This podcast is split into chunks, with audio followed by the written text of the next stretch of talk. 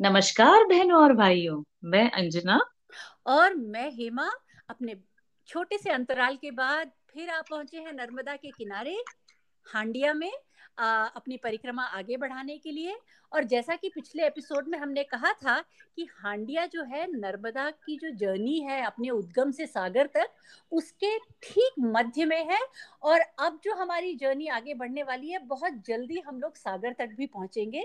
लेकिन आज का एपिसोड है बहुत इम्पोर्टेंट, क्योंकि हम लोग जाने वाले हैं नर्मदा तट के सबसे प्रमुख तीर्थ की ओर, जो है ओंकारेश्वर, जहाँ है ज्योतिर्लिंग।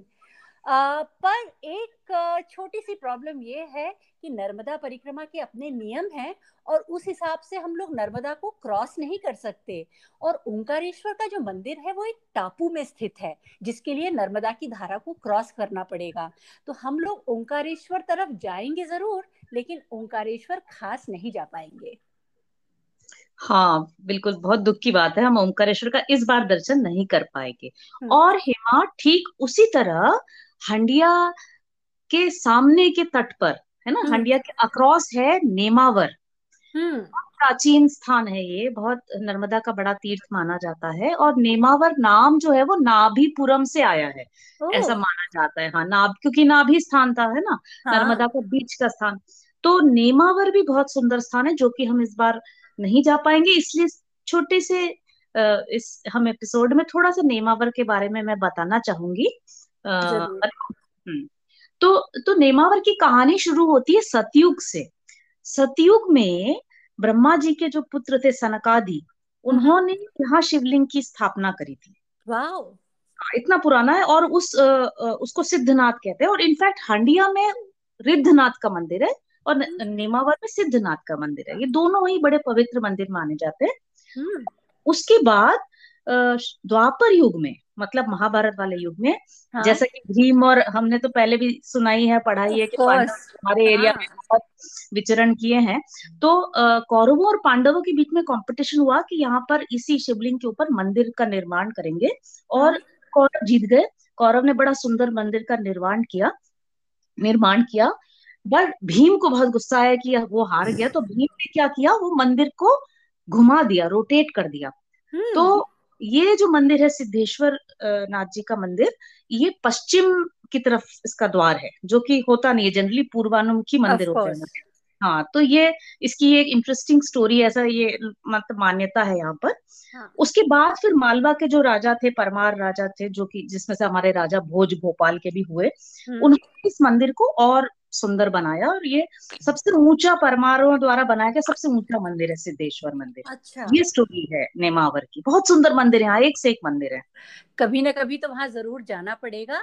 और नेमावर के बारे में एक और बहुत इंटरेस्टिंग फैक्ट ये है कि जो तुमने कहा सिद्धेश्वर मंदिर जो कि बहुत ही प्राचीन शिव मंदिर है आ, वो जो मंदिर है वो दो प्रमुख ज्योतिर्लिंग जो मध्य प्रदेश में है महाकालेश्वर उज्जैन में और ओंकारेश्वर उन दोनों के ठीक मध्य में है।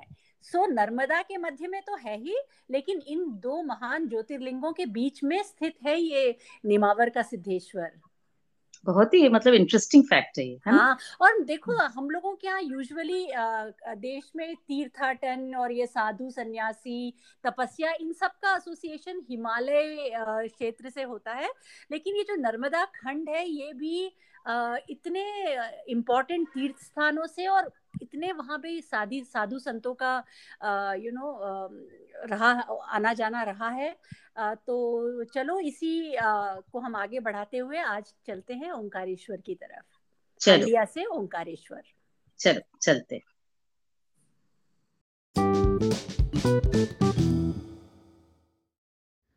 परिक्रमा दिन पर दिन महँगी होती जा रही है। ज्यो ज्यो जबलपुर से दूर होता जा रहा हूँ खर्च बढ़ता जाता है। जिसे साथ ले जाता हूँ, उसका पूरा खर्च और अच्छा पारिश्रमिक देना पड़ता है। और इस साल जेब बिल्कुल खाली है। परिक्रमा पर कैसे जा सकूँगा? भिक्षाम देही, पर कम्मावासी को भिक्षा मांगने में शर्म कैसी? भिक्षा कोई भीख नहीं, इसलिए भिक्षा मांग कर भी परिक्रमा पर जाऊँगा। किससे मांगू? कांता से ही? अग्नि को साक्षी मानकर जिसका हाथ पकड़ा है, उसके आगे हाथ पसारने में झिझक ज़रूर हुई। पर वाणी में जितनी बन सके उतनी मिठास लाते हुए बोला, तुम तो बहुत उदार हो। चिरंजीव शरद की शादी के समय बहू के गहने बनवाने के लिए तुमने अपने गहने बिना मांगे ही दे दिए थे। इस बार परिक्रमा पर जाने के लिए पैसे की सुविधा नहीं हो रही। तुम अपनी अंगूठी दे दो तो मेरा काम बन जाए। मेरी आँखों में याचना की झलक देखकर कांता हंस पड़ी। बोली, इतनी सी बात के लिए ऐसा स्तुतिगान फिर तो कांता ने मुझे अंगूठी दी। अंगूठी मैंने सुनार को दी। सुनार ने मुझे रुपए दिए। रुपए मैंने आंटी से बांधे और परिक्रमा पर निकल पड़ा। ठीक दशहरे की सुबह हंडिया से चले। तारीख है चार अक्टूबर उन्नीस सौ चौरासी और साथी हैं अनिल और श्यामलाल। अनिल मेरा छात्र है। उन्नीस बरस का लंबा छरहरा नौजवान। श्यामलाल लंबा तगड़ा गोंड नौजवान है। दोनों ही लाभ और शुभ जैसे दुर्लभ साथी हैं। यात्रा प्रारंभ करते समय ज्ञानी दादू, कर्मठ कक्का और फक्कड़ रम्मू की याद सहज ही हो आई। हंडिया नर्मदा का मध्य है, इसलिए नर्मदा का नाभि स्थान कहलाता है। अभी तक हमें अमरकंटक पास था, अब समुद्र पास होता चला जाएगा। रात सीगोन में रहे। यहाँ से हमारा मार्ग झाड़ी में से है। ओंकारेश्वर की झाड़ी शुरू हो गई है। सागौन के काफ़ी पेड़ थे। इनके बड़े बड़े पत्ते फीके और फटे पुराने लग रहे थे। तीसरे पहर जोगा पहुँचे। यहाँ नर्मदा में एक टापू पर किला है। इस ओर की धारा बंद हो चुकी थी चट्टानों पर से होते हुए किले में आ गए। नदी के मध्य में स्थित यह किला किसी परी कथा के किले की याद दिला रहा था। किसी गौंड राजा द्वारा निर्मित इस किले के स्थापत्य में एक प्रकार की बलिष्ठता झलक रही थी। किले के ऊपर से दूर दूर तक नर्मदा दिखाई देती थी। आज सुबह से हम नर्मदा के बीच काफ़ी झाड़ियाँ देखते आ रहे थे। यहाँ भी खूब झाड़ियाँ हैं। पानी के बीच उगी झाड़ियों और अस्पष्ट किनारों के कारण नर्मदा यहाँ अस्त व्यस्त नज़र आती है। सुबह गड़वाट पकड़कर शाम को पुनघाट आ गए। शाम का अंधेरा उतरने लगा तो मछुआरों के कई जोड़े अपने अपने डोंगों में मछली पकड़ने चल दिए। मछुआरा जाल फैलाता, स्त्री नाव खेती। नदी में ये दूर दूर तक निकल जाते, रात किसी टापू पर बिताकर सुबह घर लौटते दिन हो या रात, हर पल, कोई न कोई मछुआरा कहीं न कहीं मछली की टोह में बैठा दिखाई दे जाता। सुबह चले। हमारी गड़वाट नदी के पास ही है। झाड़ी में से नर्मदा झाँक रही है और यदि दिखाई नहीं देती तो सुनाई बराबर पड़ रही है। दोपहर को पड़ा मौला। यहाँ जामदी नदी नर्मदा से मिली है। एक किसान ने अपनी झोपड़ी के आसपास साग सब्ज़ी लगा रखी थी। हमने उससे सब्ज़ी मांगी, लेकिन वर्षा न होने के कारण उसकी बगिया सूख रही थी। उसने पूरी बगिया खखोरी, तब कहीं जाकर तीन गिलकी दस भिंडी और बीस बरबटी मिली। शाम को बड़केश्वर घाट पहुँचे। यहाँ लोगों ने बताया कि अब नर्मदा छूट जाएगी, अब ओंकारेश्वर के पास ही मिलेगी। नर्मदा का किनारा इतना दुर्गम है और घछाड़ी इतनी सघन कि वहाँ से कोई नहीं जाता। आप जाएँगे तो परेशान हो जाएँगे। लेकिन हम नहीं माने। बलड़ी और बंधानिया के बाद परकम्मा वासियों का आसान मार्ग छोड़कर सरई आ गए। यहाँ से नर्मदा के किनारे किनारे चले। छोटी तवा पार करके शाम को जमोटी पहुँचे। चट्टानों में से बहती नर्मदा यहाँ कितनी संकरी हो गई है। यही तो नर्मदा की विशेषता है। वह कब विराट में से वामन, द्रुत में से विलंबित, गहरी में से उथली, चौड़ी में से संकरी और नन्ही नाजुक में से जुझारू हो जाए, कुछ कहा नहीं जा सकता। हल्ला गुल्ला उसे पसंद है, लेकिन कोमल और शांत बनते भी देर नहीं लगती। बड़ी अप्रत्याशित नदी है ये। आज कुछ, कल बिल्कुल दूसरी। यहाँ नर्मदा के मध्य में एक विशाल शिलाखंड ऐसा लग रहा था, मानो कोई प्रागैतिहासिक पशु पूछ दबाकर बैठा हो। जमोटी, गाँव क्या? गवई भी नहीं। चरवाहों के छह सात छप्पर भर हैं। दूर दराज के इस फूले बिसरे वन ग्राम में शायद ही कोई आता होगा। यहाँ किसी के यहाँ ठहरने की कोई जगह नहीं थी। जाएँ तो कहाँ जाएँ? एक ग्रामीण ने कहा, आइए जगह बताता हूँ। वह हमें इमली के पेड़ के नीचे ले गया। यहीं रहिए। वहाँ गोबर का ढेर लगा था और हज़ारों मक्खियाँ भिन भिना रही थीं। यहाँ कैसे सो सकेंगे? जगह पसंद नहीं? नहीं। आइए दूसरी बताता हूँ। वह हमें इमली के एक दूसरे पेड़ के नीचे ले गया। जब पेड़ के नीचे ही सोना है तो हम अपने पसंद का पेड़ क्यों न चुने? सो एक तीसरे पेड़ के नीचे डेरा डाला। वहीं सोए। करतल भिक्षा तरुतल वास। करतल भिक्षा की नौबत तो नहीं आई है, पर तरुतल वास तो आज है। रात का तीसरा पहर था तो भैंसे लड़े। एक भागा, दूसरे ने पीछा किया। दोनों मेरे पैर के बिल्कुल करीब से भागे। इनसे रौंदे जाने से मैं बाल बाल बच गया। मुँह ढाप कर सोया था, इसलिए इस भयंकर दृश्य को देखने से बच गया। वृद्धावस्था में जब पुत्र परिवार से घिरा बैठा होऊँगा, तब अनायास हो गया यह पराक्रम, उन्हें ज़रूर सुनाऊँगा। सुबह चले। यहाँ से हमें गड़वाट मिली, लेकिन थोड़ी ही देर में वह सक्रिय होते होते पगडंडी में बदल गई और आगे जाकर पगडंडी भी गायब हो गई। हम घने जंगल में घुसाए थे। कभी इधर जाते, कभी उधर और घूम फिर के वहीं वापस आ जाते। कभी कभी तो यही समझ में नहीं आ रहा था कि हम जा रहे हैं या आ रहे हैं। हमारे चारों ओर अपना चौड़ा सीना ताने, घना एकांत जंगल खड़ा था। बड़ी मुश्किल से एक पगडंडी मिली। काफ़ी दूर जाने के बाद गायों के गले की घंटियों की आवाज़ सुनाई दी। कोमल, सुरीली आवाज़। वहाँ ज़रूर कोई चरवाहा होगा। उससे राह पूछेंगे। गायों का झुंड तो मिला, पर कोई चरवाहा नहीं था। फिर भी आशा बधी कि गायें हैं तो गाँव भी होगा। काफ़ी चलने के बाद जंगल कम घना हो चला। अचानक पेड़ों में से झांकती नर्मदा दिखाई दी। थोड़ी देर में राम घाट के मंदिर पहुँचे। पास में ढाले कोठड़ा गाँव है। एक छोटी सी नदी आकर यहाँ नर्मदा से मिली है।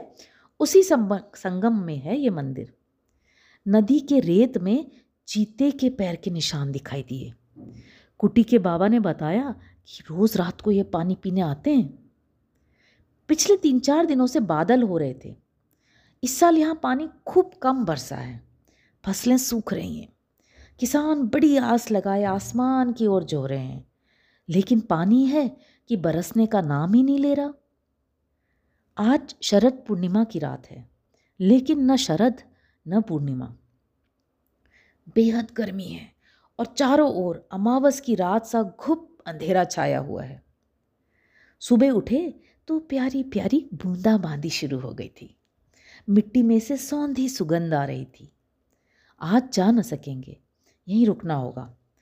शाम तक बूंदाबांदी थम गई। सुबह देखा रेत में चीते के पैरों के ताज़े निशान बने हुए थे। रेत मानो नदी तट की विजिटर्स बुक है। उसमें हर यात्री का नाम अपने आप दर्ज हो जाता है। आसमान बिल्कुल साफ़ हो गया था शीशे की तरह। बोझा लादे और चल पड़े। नदी के दोनों ओर चट्टाने ही चट्टाने हैं। नदी मानो अनंत पथरीली जंगल में से होकर बह रही हो। कल तक नर्मदा वन बाला थी, आज शैल बाला है। जो जो आगे बढ़ते गए, नर्मदा संकरी होती गई। तीसरे पहर असिंदर आ गए। पास में है पुनासा कॉलोनी। यहाँ भी चट्टाने मानो नर्मदा के चारों ओर घेरा बनाकर खड़ी हैं। बाँध के लिए यह सबसे उपयुक्त जगह है। यहाँ नर्मदा पर बड़ा भारी बाँध बनने जा रहा है। उसके बन जाने पर प्यासी धरती को जीवनदायी जल मिलेगा, वह धनधान्य से लहलहा उठेगी। यहाँ नर्मदा तट पर किसी बाबा की कुटी खाली पड़ी थी। रात उसी में रहे। अब चट्टानें बड़ी विकट हैं, खड़ी और ऊँची, और पानी उनसे सट कर बहता है। बहुत संभल कर चलना पड़ता है। ज़रा चूके और गए। फूक फूक कर और तौल तौल कर हम एक एक कदम रख रहे थे। कहीं पर्वतारोहियों की तरह सधे पाँव ऊपर चढ़ते तो कहीं चोरों की तरह दबे पाँव नीचे उतरते। चिलचिलाती धूप और तप्त चट्टानों के कारण पसीने से नहा उठते। लेकिन मन के उल्लास का क्या कहना? और नर्मदा, कितनी लचीली है नदी।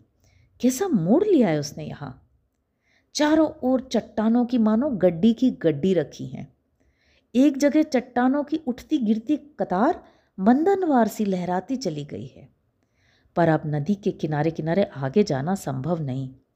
ऊपर झाड़ी में से जाने के सिवा कोई चारा नहीं। इसलिए झाड़ी में से चले। बढ़ती हुई जंगली घास में कमर तक धंस जाते। घास की नोकें कपड़ों में भिंज जाती और कांटों से गढ़ती। बड़ी मुश्किल से एक पगडंडी मिली, लेकिन वह हमें नर्मदा से दूर ले गई। एक ही नाले को सात बार पार करके एक गाँव पहुँचे। वहाँ से हमें टकारी की गड़वाट मिल गई। हमारे दोनों ओर घना जंगल था। श्यामलाल कहता है, जंगल भगवान के लगाए बाग बगीचे हैं। मार्ग में एक पेड़ के नीचे छह सात भील बड़े बड़े कुल्हाड़े लिए बैठे थे। वे हमें टकारी का मार्ग समझा ही रहे थे कि एक भील स्त्री अपने बच्चे को लिए वहाँ से निकली। लीजिए, यह उसी ओर जा रही है। आप इसी के साथ हो लीजिए। इस बियाबान जंगल में इस स्त्री को अकेले जाने में डर नहीं लगता होगा। हम उसके साथ हो लिए। चारों ओर ऐसी निविड़ निस्तब्धता थी कि हमें लगा हमारे कानों ने काम करना ही बंद कर दिया है। टकारी काफ़ी दूर था। पहुँचते पहुँचते साँझ हो गई। नर्मदा में डुबकी लगा ली तो थकान दूर हो गई। गाँव में छह सात झोपड़े ही हैं। एक स्त्री ने हमें आश्रय दिया। झोपड़े में वह थी और उसके वृद्ध पिता थे। सामान रखा ही था कि बड़े बड़े चूहे आ गए और हमारे सामान की तलाशी लेने लगे। दो एक ने तो हमारे ऊपर भी छलांग लगा दी। रात में सोएँगे कैसे? स्त्री ने कहा, बाहर खुले में सोइए। वहाँ उतना परेशान नहीं करेंगे। सामान सिरहाने रख लीजिए। मैंने पूछा, तुम्हारे पति कहाँ? वह गाँव पर हैं, वहाँ हमारी खेती है, यहाँ हम गाय भैंस चराने आए हैं, यहाँ चारा अच्छा है, खूब दूध होता है, घी बनाकर बेचते हैं। तुम्हारे बच्चे भी गाँव पर हैं? उसका चेहरा कुमला गया। गहरी सांस लेकर बोली, मेरे दो बच्चे थे बाबा, दोनों मर गए। अनजाने ही मैंने उसकी दुखती रग को छू लिया था। उसकी सुनी गोद की उसे याद दिलाती थी। आर्द्रवाणी में वह बोली बच्चा होने की कोई गोली हो तो दो ना बाबा। कैसी अंतर्वेदना थी। मैं को, मन को छू लेने वाली गहराई थी। वह मेरी ओर देख रही थी और जवाब मांग रही थी। अच्छा सा जवाब, जो उसके जीवन में आशा जगा सके। मैं सहसा बोल उठा, तुम दूध पीती हो या चाय? चाय। बस यही तो गलती करती हो। तुम्हारे घर ढेरों दूध उतरता है, फिर भी तुम चाय पीती हो? दूध पियो, दूध। तुम पति पत्नी खूब दूध पियो। भगवान ज़रूर भला करेगा।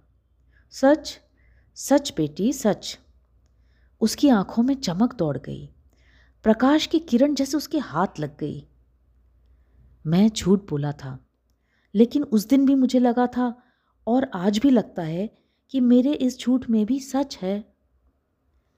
सुबह चले, दोपहर तक धारा क्षेत्र पहुँच जाएँगे। इस तट पर धारा क्षेत्र उस तट पर धायड़ी कुंड। यहाँ नर्मदा में छोटे बड़े कई प्रपात हैं। उनकी आवाज़ सुनाई देने लगी तो ललचाई अधीरता से आगे बढ़ने लगे। थोड़ी देर में प्रपातों के पास आ गए। यहाँ बड़े बड़े शिलाखंडों से टकराता हुआ पानी तेज गति से बह रहा था। एक युवा प्रपात के पास अड्डा जमाया। इसमें से उठते हुए जल कणों में इंद्रधनुष दिखाई दे रहा था। कैसा छोटा सा इंद्रधनुष। जापान में विशाल वृक्षों को बौने कद का बनाकर गमलों में उगाते हैं। इसे बोंजाई कहते हैं। नर्मदा ने जैसे यहाँ अपने गमले में बोंजाई इंद्रधनुष उगाया है। हवा के झोंकों के कारण इंद्रधनुष झूलता सा प्रतीत होता था। इसी लहराते इंद्रधनुष के पास हमने खाना बनाया। क्या ठाठ है हमारे? ये प्रपात पर्वतीय घाटी को शोर और फुहार से भर देते हैं। लेकिन हम कानों से जितना सुन नहीं रहे हैं, उससे ज़्यादा लोभी आँखों से देख रहे हैं। उस तट के प्रपात बड़े हैं, लेकिन यहाँ से दिखाई नहीं देते। प्रपातों के मध्य में एक विशाल चट्टान पर एक मछुआरा जाल फैला रहा था। मैं सोच रहा था कि वह वहाँ कैसे पहुँचा होगा, कि हमारे पास खड़े मछुआरे ने छलांग लगा दी और उफनती धाराओं को चीरता हुआ वहाँ जा पहुँचा। मछुआरे नदी की पहलौठी की संतान होते हैं। मछुआरों ने हमसे कहा कि अब नर्मदा तट छोड़ना होगा। दूर तक चली गई किले की दीवार सी खड़ी चट्टानी कगार भी मानो हमसे यही कह रही थी, यहाँ मनुष्य के लिए प्रवेश निषिद्ध है। एक ग्रामीण वहाँ आया था। उसने कहा, यहाँ से गढ़वाट से पुनासा जाइए, वहाँ से इंधावड़ी होते हुए सात मात्रा जाइए वहाँ फिर नर्मदा मिल जाएगी। तो हम अब भी पुनासा के ही इर्द गिर्द घूम रहे हैं। पुनासा जाने की हमारी अनिच्छा देखकर उसने कहा, चलिए, मेरे गाँव ही चलिए, मेरे घर रहिए, वहाँ से इंधावड़ी और भी पास पड़ेगा। उस ग्रामीण के साथ घने जंगल में से होते हुए उसके गाँव भंवरला पहुँचे। उसके घर जाकर आश्चर्यचकित रह गए। जिप्सियों जैसे बड़े घेर की पिंडलियों तक के लहंगे, रंग बिरंगी चोली, छोटी सी ओढ़नी और बड़ी बड़ी चूड़ियों के कारण इनकी स्त्रियाँ कितनी आकर्षक लग रही थीं। तो ये बंजारे थे। पुरुषों की पोशाक में तो बंजारों की एक भी विशेषता नहीं रह गई थी, लेकिन स्त्रियों ने अपना पहनावा ज्यों का त्यों रखा था। इस गाँव में ये नस्ल कहाँ से अटपकी थी? एक आँगन को घेर कर इनके छः सात घर थे और आज हम इन्हीं के अतिथि थे।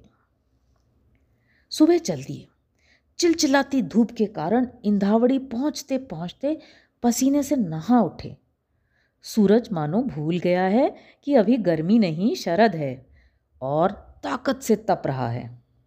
आज का ही दिन था जब सारा दिन नर्मदा के दर्शन नहीं हुए थे। रात इंधावड़ी में रहे। दूसरे दिन दोपहर के पहले सात मात्रा पहुँच गए। यहाँ फिर नर्मदा मिल गई। ऊँचे किनारे के भग्न मंदिर से मैं देखने लगा, कहीं काजल रानी दिखाई तो नहीं देती। नर्मदा तट का बस यही एक गाँव हमसे छूट गया था। लेकिन वहाँ घनी जाड़ी के सिवा और कुछ न था। लोग भी कहाँ कहाँ अपने घोंसले बना लेते हैं। यहाँ से फिर किनारे किनारे चले। चट्टाने विकट थीं। और कई बार लगता था कि अब किनारा छोड़ना पड़ेगा। लेकिन अनिल और श्यामलाल कहीं ना कहीं से राह निकाल ही लेते। कावेरी संगम पहुँचते दोपहर हो आई। अब ओंकारेश्वर बिल्कुल पास है। थोड़ी देर में मानधाता आ गए। ठीक सामने है ओंकारेश्वर। नर्मदा तट का सबसे बड़ा तीर्थ। ओंकारेश्वर एकदम सामने है। दो मिनट का भी रास्ता नहीं। फिर भी नर्मदा के मध्य में एक टापू पर स्थित होने के कारण परकम्मावासी वहाँ जा नहीं सकता। ओंकारेश्वर, कितना पास, फिर भी कितना दूर। मानधाता छोटी सी जगह है, मकान कम, धर्मशालाएँ अधिक। हम एक धर्मशाला में ठहरे, यहाँ कल भी रहेंगे। बारह दिनों के वनवास के बाद आराम का एक दिन मनाया जा सकता है। नमामि देवी नर्मदे।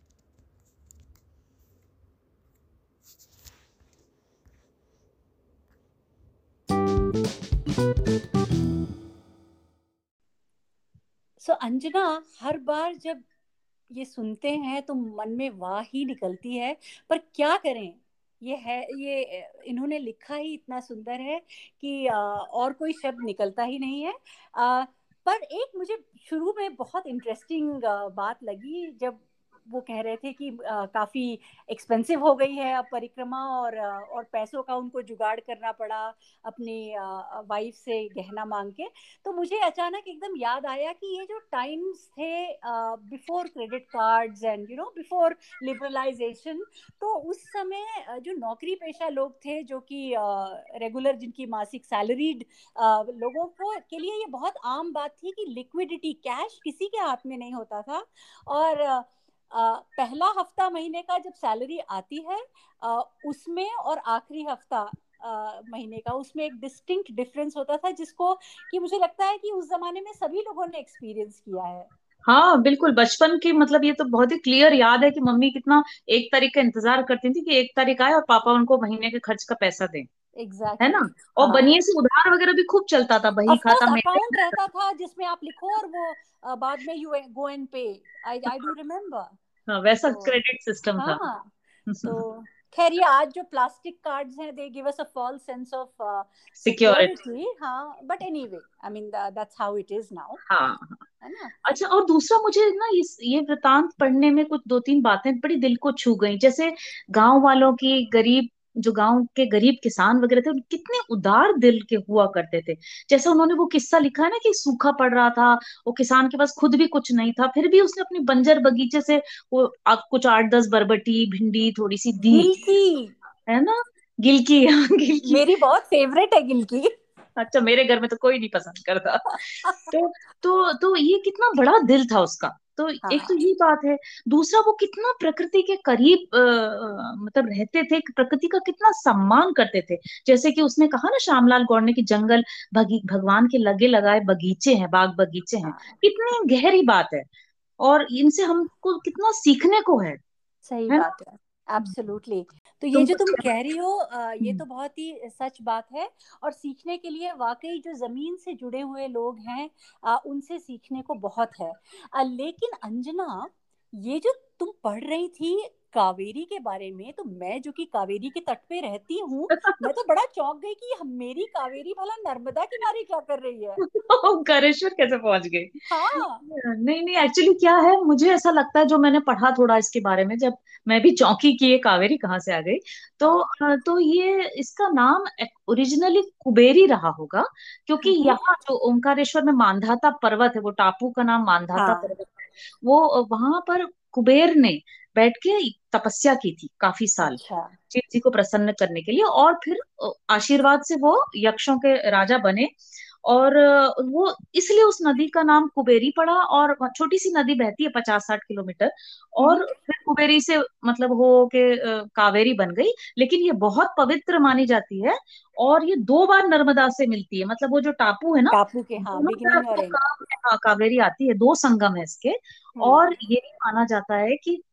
ये कावेरी नर्मदा के संगम में स्नान करने में उतना ही पुण्य प्राप्त होता है जितना गंगा यमुना के संगम में स्नान करने से। तो ये यहाँ की महत्ता है, ये बड़ी महत्वपूर्ण नदी है कावेरी ओंकारेश्वर की। वाह तो खैर कावेरी तो नाम ही काफ़ी है बहुत महत्वपूर्ण और पवित्र नदी है ये मैं ज़रूर मानती हूँ। और हाँ। अंजना तुम्हारे पास तो है कहानियों का भंडार जिसको कि लगता है सुनते ही रहे लेकिन वक्त का तकाजा है तो हम लोगों को अब विदा लेनी पड़ेगी। तो अगली बार तक के लिए मैं हेमा और मैं अंजना आपसे लेते हैं विदा। बाय।